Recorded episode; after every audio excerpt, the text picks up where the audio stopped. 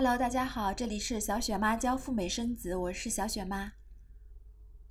现在去海外生子早已不是新鲜事物了，花上二三十万人民币给下一代拿一本美国护照或者加拿大护照，是很多人的选择，其中包括了公务员、事业单位以及比如学校、银行、医院、国有企业等体制内的人士。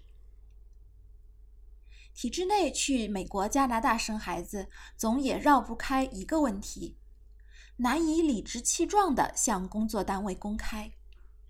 大家担心，如果如实跟单位报告去国外生子，领导会怎么看我？会不会影响将来的升迁？万一不批准，甚至把我的护照扣下来，影响我的生子计划，该怎么办？小雪妈查询了最新的公务员法。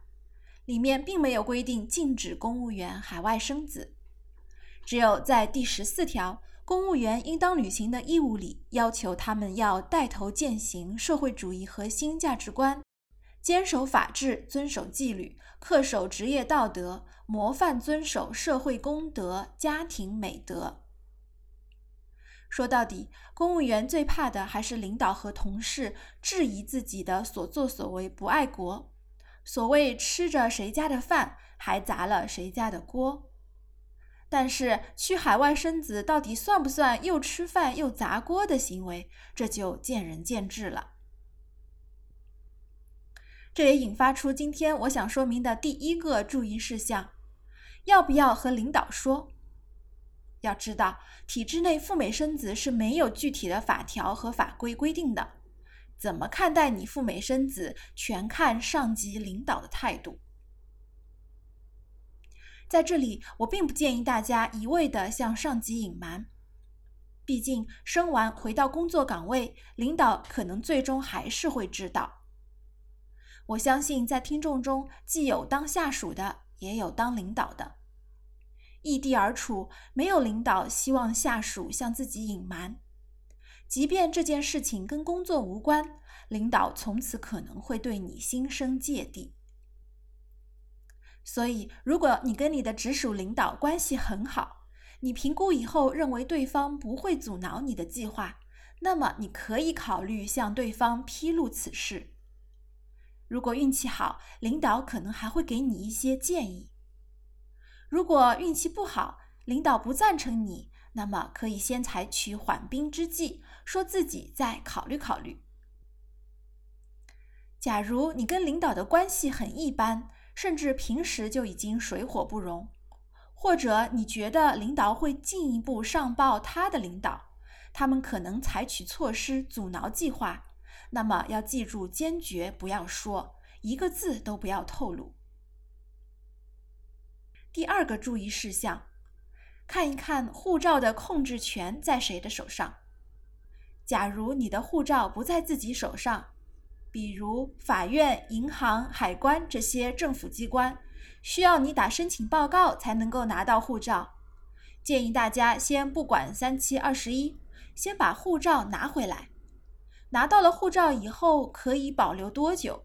是不是能够保留到休完产假回到单位以后再上交护照？请大家一定要事先了解清楚。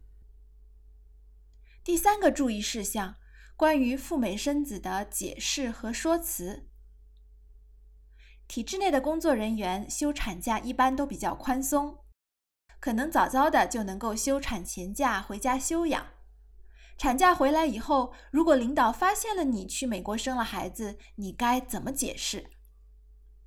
在这里，小雪妈先抛砖引玉，说一些成功的说辞。比如，有的人会解释自己是去美国旅游的，完全没有想法要去美国生子。但是到了美国呢，发现因为身体的原因不适合再坐长途飞机，并且我还可以出示美国医院和医生开的证明。那这种说辞呢，可能就比较普遍。如果领导不是那么计较。